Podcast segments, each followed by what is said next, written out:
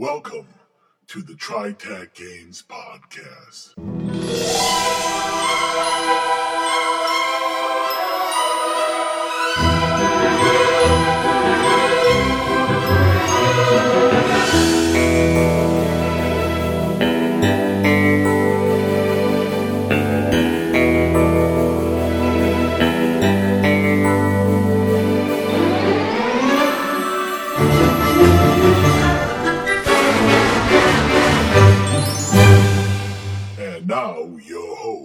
This is Bruce. This is John.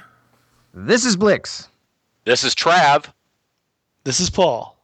Welcome to the TriTac Games podcast, your podcast of remembering how great the game was and still is.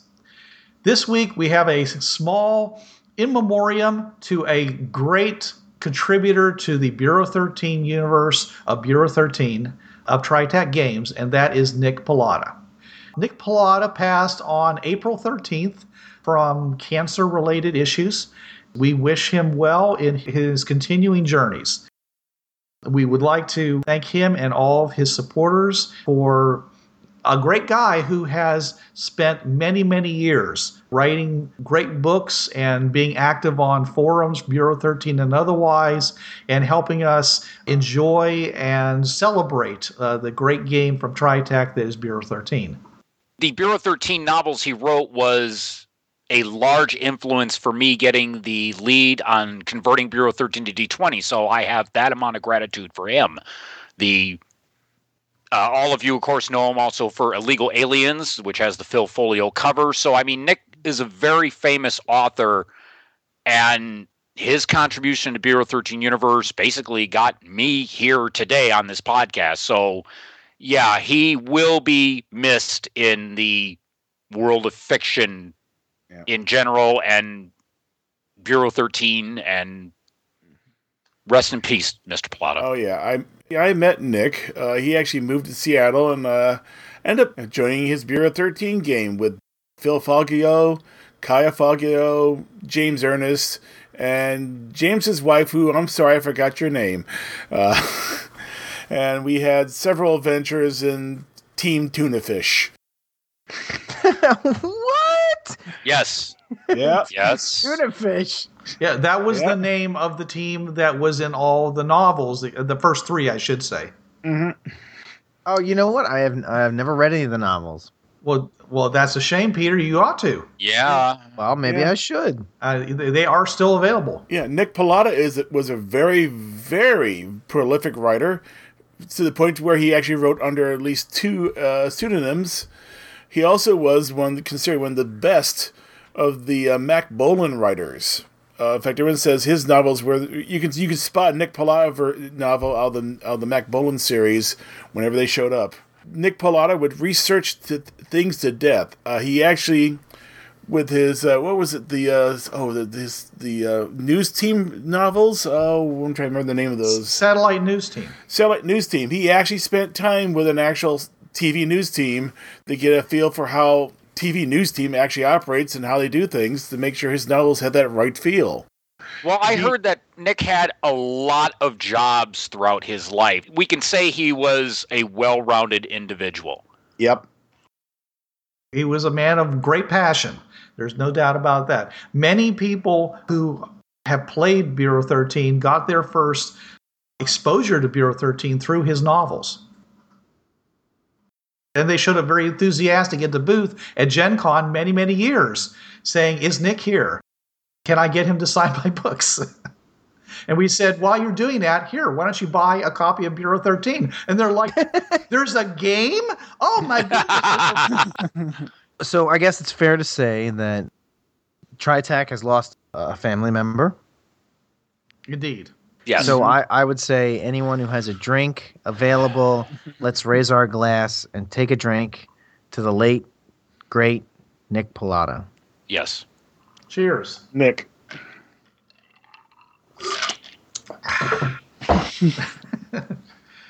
All right. Rest in peace, Nick. Yes. All right. So now, moving on to our topic for tonight. We are speaking of one of the new published games by TriTac Games. We are going to look over the Weird Zone game. I received a draft version of this back in '85, so I actually saw the original version of this game, and a lot of the elements are still there. Right. There were 10 copies made of that '85 version, and only now has it been recreated, or not recreated, actually. It's a new version. The game is 37 pages long. I'm not sure what the price is. It is available on the TriTac Games website. You can order it that way, and they would be happy to send you your PDF. It only is available in PDF. At 37 pages, it would not be extremely expensive to print it out, either through just your printer or through some of the various online services like Lulu or any others. Kinko's. I would say go ahead and print it out yourself, because I looked through it, and there are some pictures in here, but it is not image intensive. It's not going to kill your ink printers. I mean, there are images. There are plenty of images in here to keep it interesting, but it's not going to kill any printer that you have, I would say. So I had, I played a bunch of Fringeworthy, and I played some Incursion. I played some Bureau 13, but I there's quite a few products that Rich has put out that I didn't have. I never had Beach Bunny Bimbos with Blasters. I never had my own copy of Incursion, and I never had FTL 2448. And this Weird Zone that he was talking about, that I was like, what's this Weird Zone that I never heard of? So he sent me this whole package, and I read through Weird Zone when I first got it, which was, I think, about 2 years ago when we started talking about doing other things for the podcast. And I kind of put it aside, and we had mentioned it and stuff. Now, I pulled it out for tonight's show and went back through it again. It's actually really a cool concept. When I was reading back through it again, I was like, wow, I really want to run this. So I think I'm already scheduled for Gen Con, for OGC, another convention I'm going to. I've already scheduled those events for those.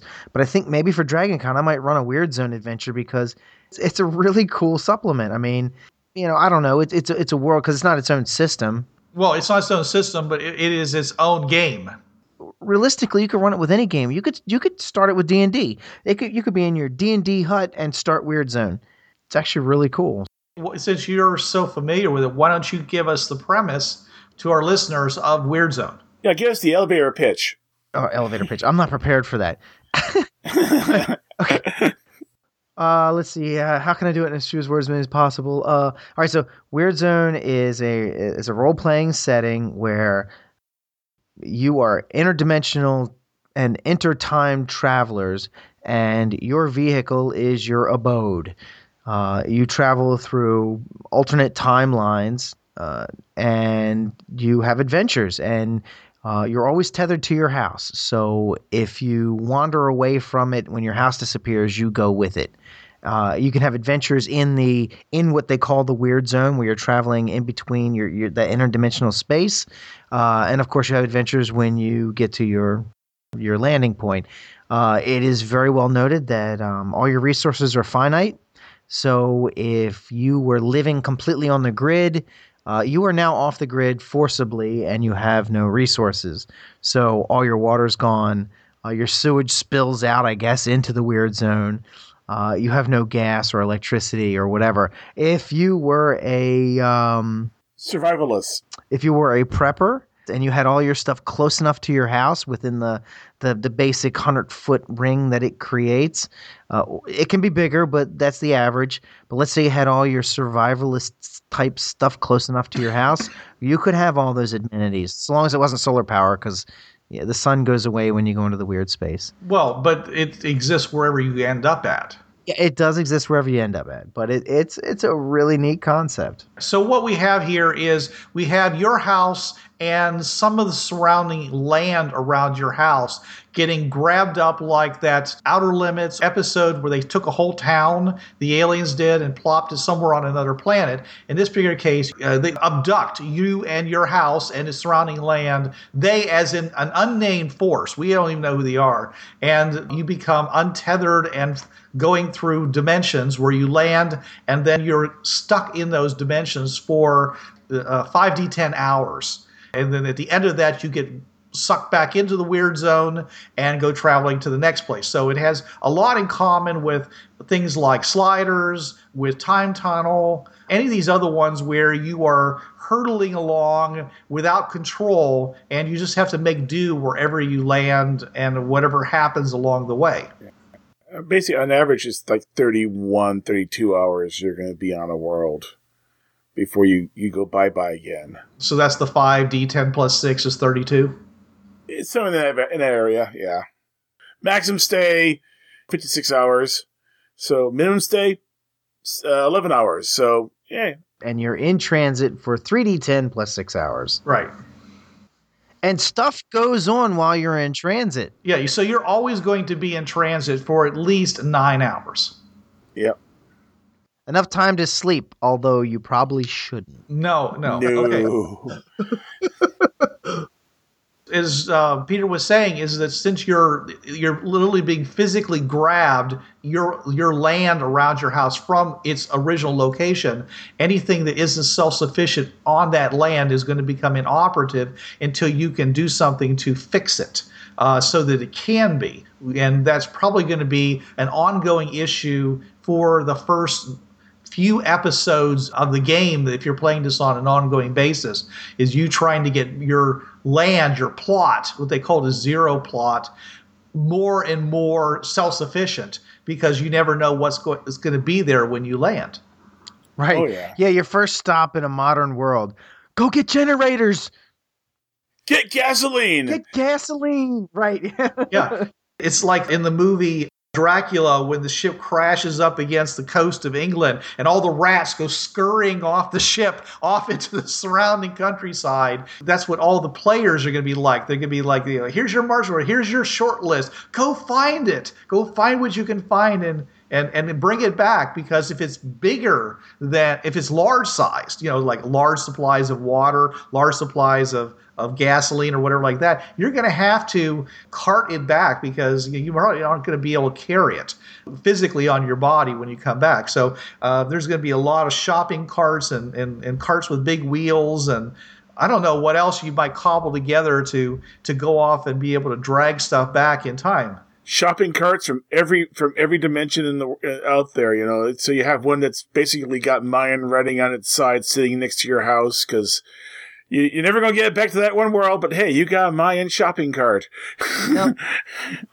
big, huge tires on it, because you can't be sure that you're gonna have a nice concrete street to push it down. It could be, a cobblestone road. And I don't know about you, but I've tried to take shopping carts over cobblestone roads before, and it ain't pretty.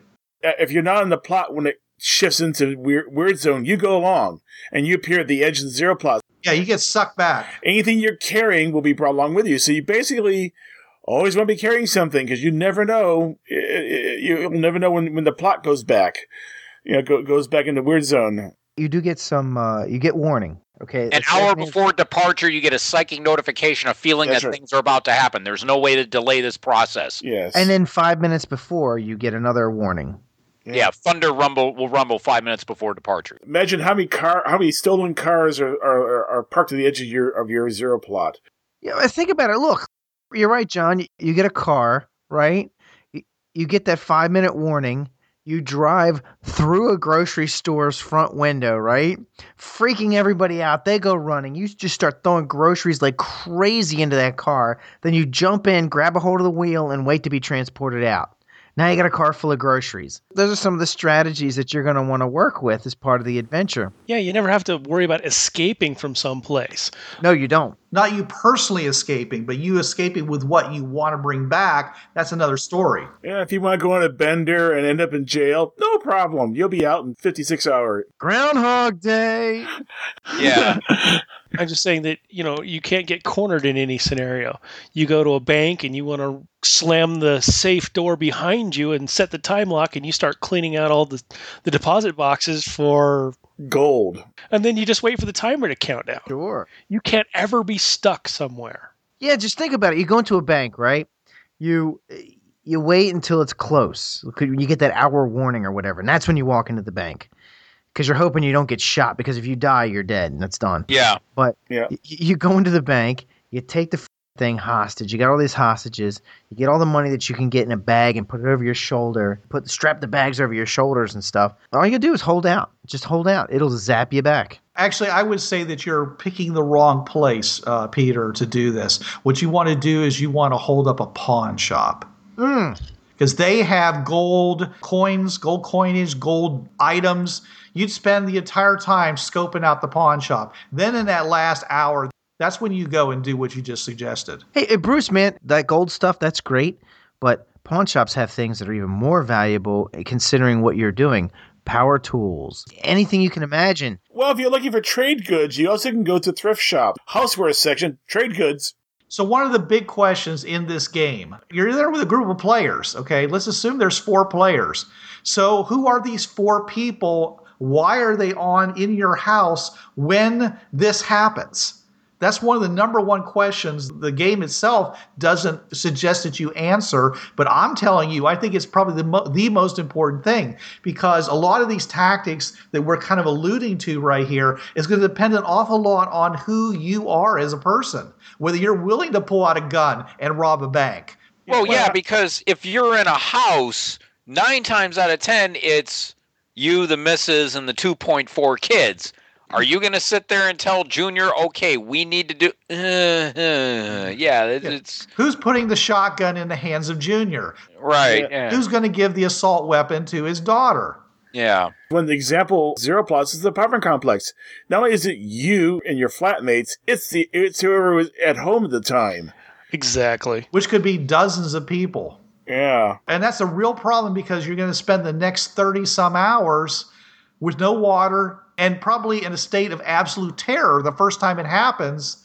And rotting food in all your refrigerators, yeah. I mean, when people look out and they see nothing but that gray mist out there, they're not going to think they're going to come back home within 30 hours. They're going to start thinking, I got to provide for my family, and I got to be the one who makes the hard decision now because someone else is going to make that hard decision on me if I don't. So it makes a big difference as to what your zero plot is and who you are as a group. Now, the easy one for players, of course, is to say, hey, we're playing our role-playing game, and all of our friends are here together, and we're playing with our GM, and this happens. Yeah, you know, Bruce, I was going to say that. Group. Yeah. We've actually done this a couple times. We've run campaigns where we actually play ourselves. A lot of people do that.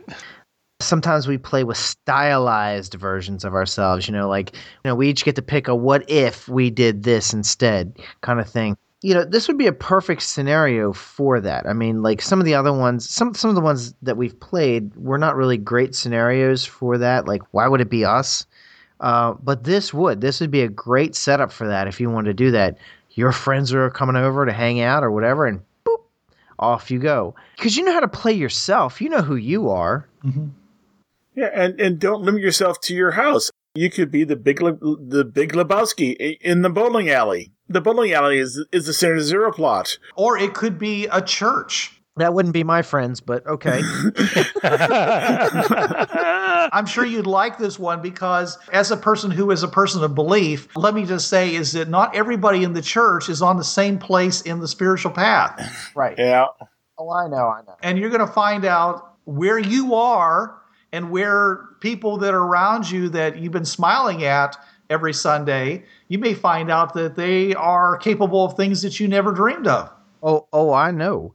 But you know what? A church would be a great building anyway. I mean, look, hey, Bruce, you're right. A church is a great building because most of them are built like fortifications to begin with. Right. That's why in our zombie episode, I suggested it as one of the possible places to hold out for an extended period during a zombie apocalypse. It has a lot of resources in it that can be accessed by the people who are there. Yeah, because actually, if it's a stone church, it's even better because you have that 1 in 10 chance of weather happening. And if weather happens, you have a 1 in 4 chance of bad weather happening that can damage the building or even kill people. Sure. If you want to get more serious about this, and what I mean by serious, I mean more gritty, more dangerous, how about a big piece of a Mexican prison? Ooh. I like that. I like where you're going. I was actually going to suggest one of those halfway houses, you know, where the convicts are transitioning back into real society. Right. And if you want to do the ultimate in hellhole, junior high school.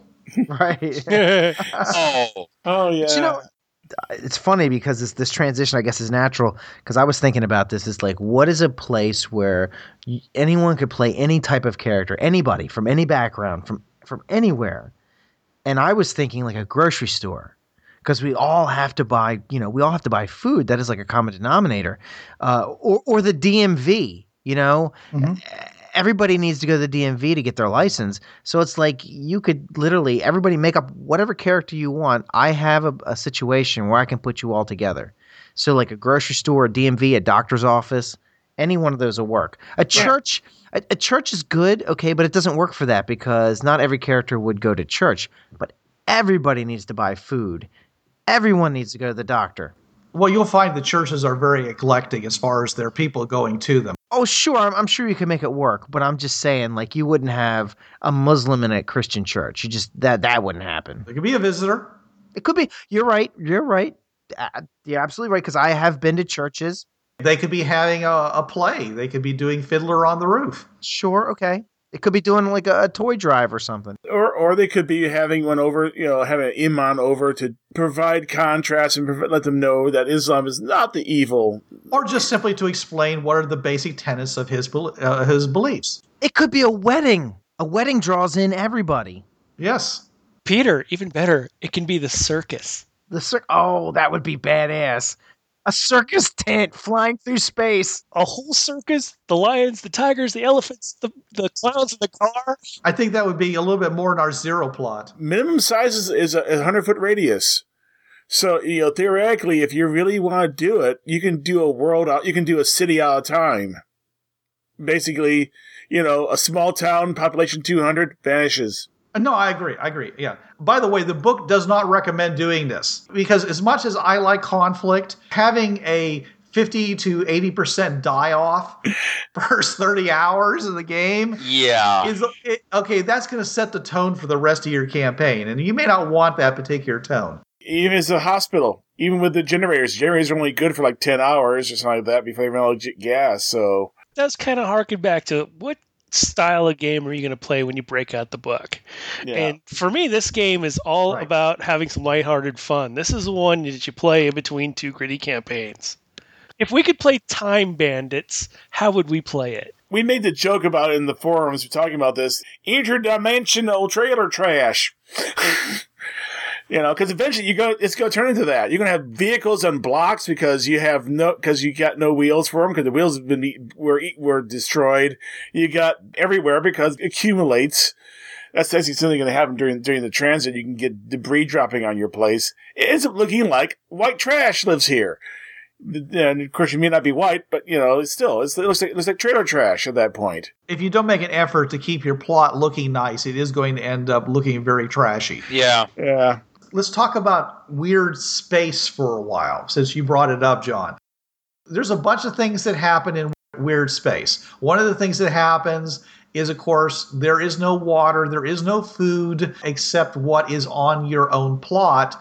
But there is air. There's plenty of air. It's nice, good air until weather shows up. I personally think that weather should show up a lot. He said within the first 10 hours, there's a 10% chance of weather showing up. I think there should be a 10% chance per 10 hours of it showing up. So if you're in weird space 30 hours, there should have been 3 rolls for weather. I say that only because I think the weather is really amazing and cool.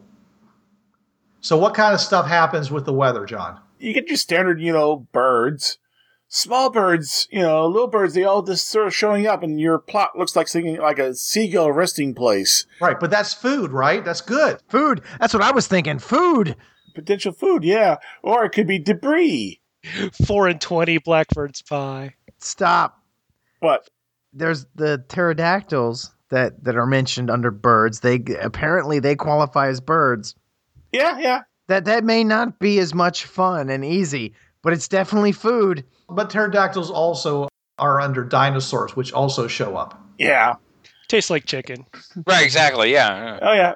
Debris, electric clouds. These are tiny little storms. When I say tiny, It says you can deal with them with a badminton racket. But they're still dangerous. You can still get shocked by one of those suckers. Right.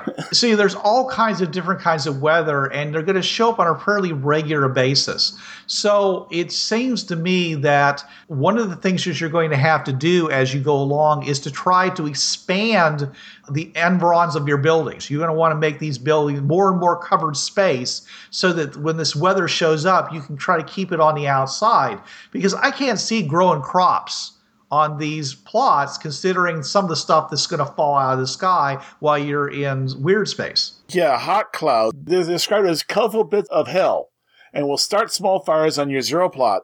They basically will start about D10 fires per 3 minutes of cloud contact. So, you know, that could be upwards of 3 rolls. Your place could be completely on fire at that point.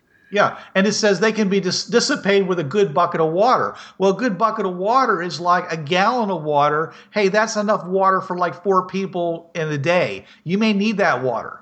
So I can tell you, after your first encounter with the hot clouds, if you should survive it, if your house should survive it, your next landing point, fire extinguishers. Get fire extinguishers. But the one that really will mess you up, even though it sounds like a good thing, is a life cloud. Life Cloud makes anything that, well, basically heals. So you get healed. It'll make seeds sprout. It'll make cured wood sprout and start growing leaves. That means your wooden frame house basically destroys itself in a few minutes as it starts sprouting and growing limbs and leaves. Yeah, it's like the D&D warp wood spell cast by a very, very high-level druid. Oh, by the way, if you have a mixed gender team, the life clouds also act as Viagra. Well, it says a fertility drug. Yeah. Right. So in other words, if you engage in sexual relations during the time that this is going on, you will conceive. Whether you're having sex or not, you'll just conceive? No. You have to still do it. Okay. It's one of those things where it's a good opportunity to do certain things. It's like a plot device. I mean, if you have a family, you know, a husband and wife who've been trying to have kids and they haven't been able to, here's your opportunity. And you know what? I'll be honest with you. If I was DMing this, I probably wouldn't roll on this weather chart. I would probably just pick things. I would decide the night, you know, before we were going to play that night, what was going to happen, because in that way, I can control the plot and the story and stuff. I mean, you can roll it if you want, and there's nothing wrong with that. I would probably just pick stuff from here. Yeah, I would roll for incidents, how many times it's going to happen during the trip, and then decide. If you want to play a lighthearted campaign, you don't want to have like a black cloud followed by lightning followed by swarms. Right. Gee, are we having fun yet? No, we're not. But you can really have fun with something like a memory store, and you can either use it just to, you know, pick up the mood, to throw the players a red herring, or it's an important plot point that says, hey, guys, turn right. Yeah, or you may want to decide to let them get a nav cloud or a nav wester. Nav cloud lets you, the zero plot's over there. It's basically a built-in compass. You can find where your zero plot is no matter where you are. It's always a compass. A nav wester gives you the ability to go, oh, we're going to be on this world for 10 hours. And you will be on that world for 10 hours. Which would be helpful to know. Yeah. So instead of you having that 1 hour warning, you've got all the warning you need. I mean, you know exactly how much time you're going to be there and what you think you can accomplish in that period of time. Yep. Now, Bruce, you were talking about giving birth. Now, there's a little hole in the rules there. It says, as long as you're 17 pounds or more on a zero plot, you'll be transited. I'd simply say ignore that rule, because that means small newborn babies won't get transited. Well, unless they're on the zero plot already. No. The way it's written, anything living over 17 pounds will shift as long as it's on the zero plot. Does that mean anything under 17 pounds won't transit on the zero plot? Well, it also says that if you are linked to that zero plot, if you're an infant and you got dragged along originally, you're going to keep transiting along if you are originally linked to that zero plot. I doubt you're going to go stealing babies when you're out and about and hope that they transfer with you, because that's kidnapping. Yeah. Hey, John, I think that just has to do with linked to the zero plot. So if you have something that's under 17 pounds and it's already on that plot of land, it will transition. Yeah, it could be worded better. I think the point that they were trying to get to was that if you are a person or animal over, it's the second sentence under the pre-departure checklist. Any person or animal over 17 pounds in weight transfers whether you're on the zero plot or not. That's what they're trying to go for. So if you have a Chihuahua who wanders off, they're gone. He's staying, yeah. How many women want to give birth in their homestead? Not very many, all right? Yeah. You're having your baby at the local hospital, okay? All of a sudden you realize, hey, it's the hour. Okay, I'm going to find my baby in the nursery right now because that baby's not going to come with you unless you have that baby in your arms when you transfer back because you're in the hospital. That's what I think is what they're trying to get to with this. And frankly, anything that's on the zero plot when you transfer is going to transfer. Yeah. I don't know anything that wouldn't. Yeah, that's how you pick up new players or new characters if you want to add a new character to your Weird Zone game. Right. Well, then they just happen to be on the zero plot when you disappear. Right. And then passenger clouds will drop people off too. So I have a question. It's something that came up. I was reading through this and I haven't seen it anywhere yet. What if you're transiting through weird space and you jump off the side? Oh! Nothing happens. You're floating. Yep. Okay. There's air. You can start swimming with your arms to try to move yourself around. You can either go back onto your zero plot. If you play Fringeworthy, it's essentially the way the platforms used to be, where you have this wide area. There's no gravity on the outside. If you go up 100 feet... okay, there's no gravity there either, so you could literally swim over your zero plot and come down the other side. So you keep the momentum that you're zero. You travel with it. You're just whatever distance you travel out, that's the distance out you are. Right. So let's say you're outside of the bubble. Okay. You're in that gray, crazy space. Right. Outside of your bubble.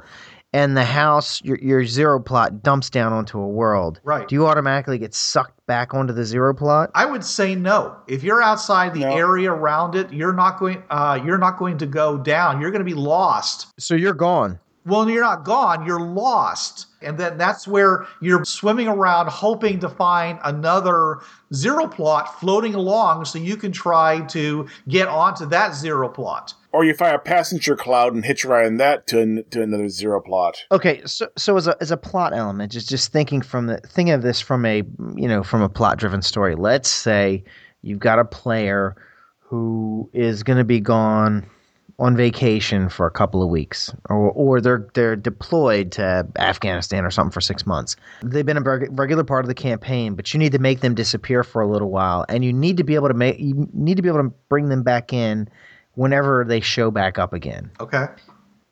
You could have them fall off the zero plot and disappear into that ether. Uh-huh. And then you say, all right, at the end of the adventure, you just have the story develop that way. And then you would say, all right, well, when you return, I'll work you back in. So at that point, they show up on a passenger cloud or maybe another zero plot. Maybe you structure the adventure so in such a way that, and we'll get into this because we're going to wind up talking about this, another zero plot comes passing by and they go, oh, crap, there's such and such. Yeah, he jumps ship. Okay, got it. Okay. He jumps ship and comes back over. You don't die just because you get off of the zero plot. In that way, it's not like Fringeworthy where you go so far you run out of no air. And goodbye. There's air all through the weird zone. Right, and it's 47 degrees? Yeah, that's pretty cold. That's pretty cold. You know, looking at the game, there's all these airships and aircraft moving back and forth through the weird zone, exploring the weird zone, exploring other zero plots. You can just stick him on an airship that makes contact with zero plots that are all essentially worthless for that period of time. Yeah, right. Well, that's something we can talk about as far as like what's the long-term use of this game as far as a campaign is concerned. One thing I actually like to clarify, because I actually asked Richard about this. Yeah, that's why I wanted him on the show. When the zero plot transfers to another world, it's a swap. That is, where it lands appears in the world you left. Okay, that's not what it says. Actually, that's what happens, Zoe. Look in the very first... No, I read it. Okay, what it says is that they just kind of disappear and they come back, you know, but nothing happens to them. It is and isn't. If you look at the very first paragraph that talks about the storm where everything happens, it describes swaps. There are no craters. There are actually circles of land with trees and grass or whatever appearing where the zero plot used to be. That's a swap. And that's what he really intended to happen. But then he wrote things up. So what he didn't want to happen was more zero plots being created. If you swap between the two worlds, the bit that got swapped from planet B to planet A does not become a zero plot. It's now permanently transferred. They don't know what happened. They don't go through the weird zone. They simply appear. Yeah, John, you know that all of his flavor text never matches his games. I know. So that's why you have to look at what's in the game, in the actual game descriptions for these things. And it says that those things basically go into La La Limbo Land and come back after you leave. As a GM, if I was running this game, I actually would do a swap myself, have them swapped. But, you know, it's up to the GM how you really want to run this. If you run it like the flavor text, it's a swap. If you're not, they're shoved into a hyperspace bubble, then they're brought back when they leave. So either way, you know, you can play it however you want to. You know, this is TriTac Games. You play it however you want to play it. One of the questions that I asked my wife to think about, you know, because I usually bounce these things off on my wife whenever I'm talking about what I'm going to say on the podcast. Since I like conflict, of course, I want to take these guys and drop them in urban environments every single time. And there's a good plot reason to do that, of course, because that creates the conflict. Because if there's nobody around, then there's nothing to do except go out there and kill gophers and hopefully find some streams to dip some water out of. But on the other hand is that if you're assuming that you're going into alternates of Earth, let's say, okay, or other planets or whatever, the way that civilization is laid out, you have dense concentrations of people surrounded by vast tracts of farmland and wilderness and other things like that. So it really is most likely that when you if you're doing a random drop onto another world, that you would be landing in a rural environment, possibly in a primitive environment, because that's randomly where you'd end up. And that kind of follows a lot of Richard's examples, because he seems to have all people showing up on, you know, along highways or in rural towns on alien worlds. If you want to play it that way, that's fine. I just think that it's more interesting for you, especially considering you're going to be looking for resources to come out into an urban area. However, if you want to play the game more covert, where people don't really know who you are or where you came from, because that makes it a little easier for you to get back and you don't have anybody laying seeds to your plot while you were gone because you just took a chunk out of somebody's neighborhood. Appearing on the outskirts of a town or somewhere out in the distance where you can find your way to a town within those 36 hours is a easier on the player kind of way of doing it. So I don't know whether to recommend it or not. I'd say that if you have players that are not real gung-ho type players who are willing to jump into any situation and turn lemons into lemonade, then this would be one way of buffering the weirdness challenges they run into. The area around their zero plot is going to be relatively safe. Is when they start getting away from it, that's when they're going to start running into conflict as they drive their strange 1950 or 2010 automobiles into the 1860s. You do have that 50% chance of appearing quietly. Rest time, at the very least, you get thunder sounds and then you appear. Of course, there's that 1 in 100 chance of the skies open up, the biggest lightning storm you've ever seen in your life, and just illustrates where you're going to show up at that point. And the natives will talk about it for decades. Yeah, NORAD is activated. Yeah. To me, I think that one of the things that's going to be really necessary in the game is that the first time you transit, and Richard actually makes a suggestion of this, you have the strange void engineer appear on your plot. In Fringeworthy, we call him Schmert. Okay. Yeah. You know, and what he does is he basically wanders in, he asks for a cup of coffee, and he basically gives you the scoop on basic stuff about what's happening to you and what you can do. And then he wanders off and disappears. Because if you don't, I mean, we've talked about tone. If you think that every place that you land, you just basically, landed on the Wicked Witch of the West, except that it wasn't the Wicked Witch of the East. It was John and Sandy's house, and John and Sandy and their kids and dog just got wiped out. It's going to change the tone of your game. I want to play it like Beetlejuice, where you get a handbook that explains everything to you. Or Greatest American Hero, where you get this crazy handbook and you lose it. That would be funny, too. You read the first couple of chapters, and then there's a sudden burst of weird weather that just snatches it out of your hands. And you're like, but I wasn't finished.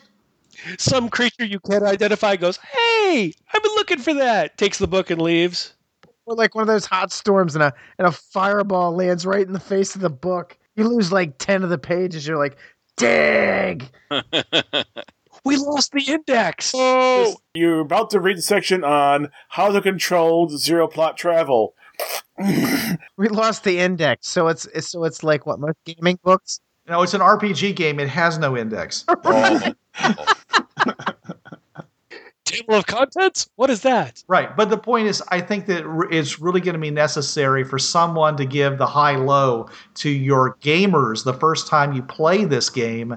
Yep. Not to the gamers themselves, but to their characters, so that they have some idea of what's going to happen. Otherwise, it could end very badly. And if you want to have a lighthearted type game, then that's going to be necessary. Now, if you want super gritty, fine. Let the chips fall the way. Nobody tells anybody anything. All knowledge is hard won.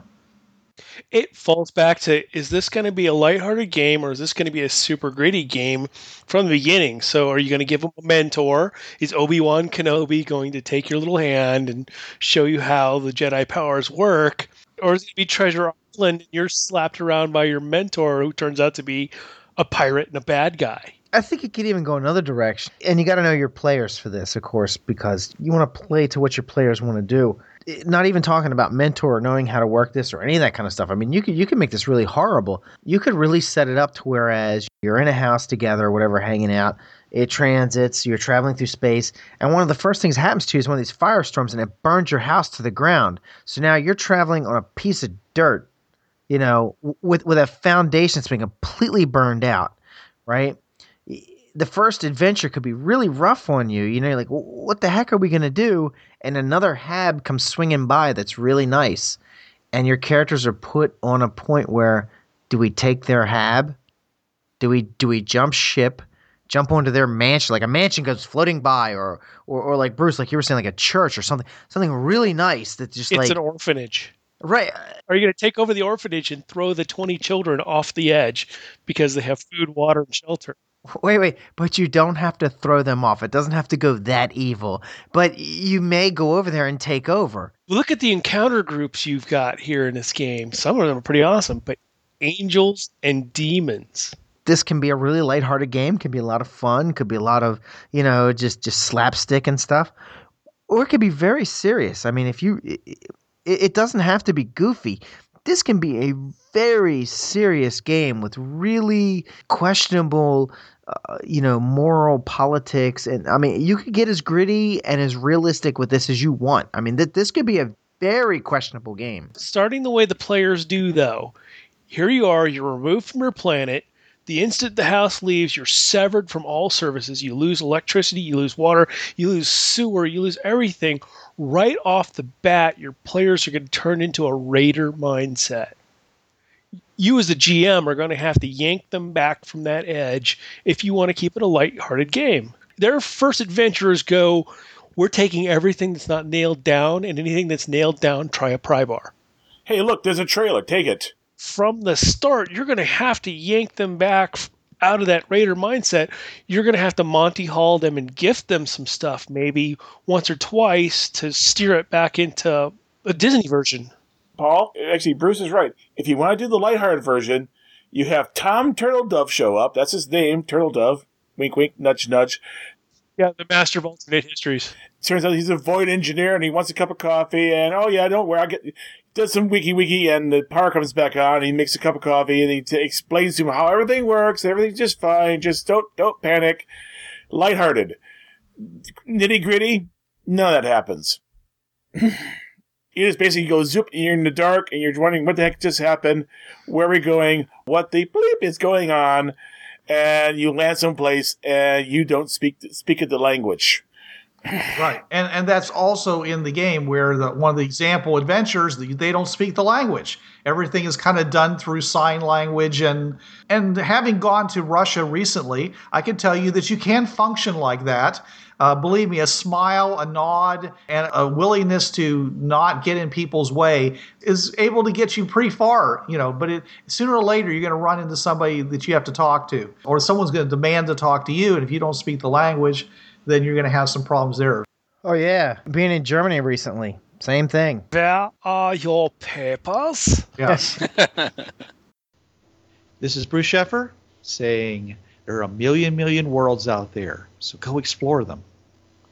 This is John Ryer saying keep your powder dry and keep those cards and letters coming in.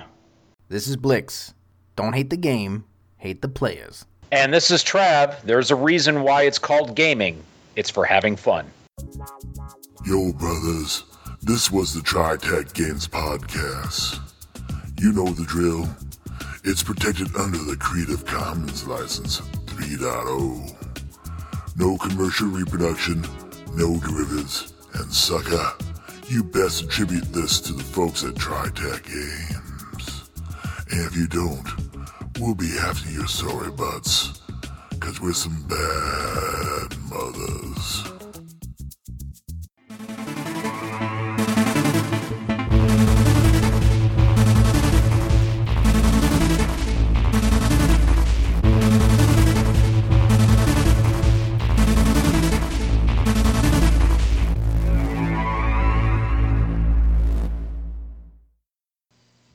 Hi, this is Trav of the Travcast, Hour 3 of Blind Wolf's Rubber Room Association on DementiaRadio.org, Tuesdays, 8 to 9 p.m. Eastern.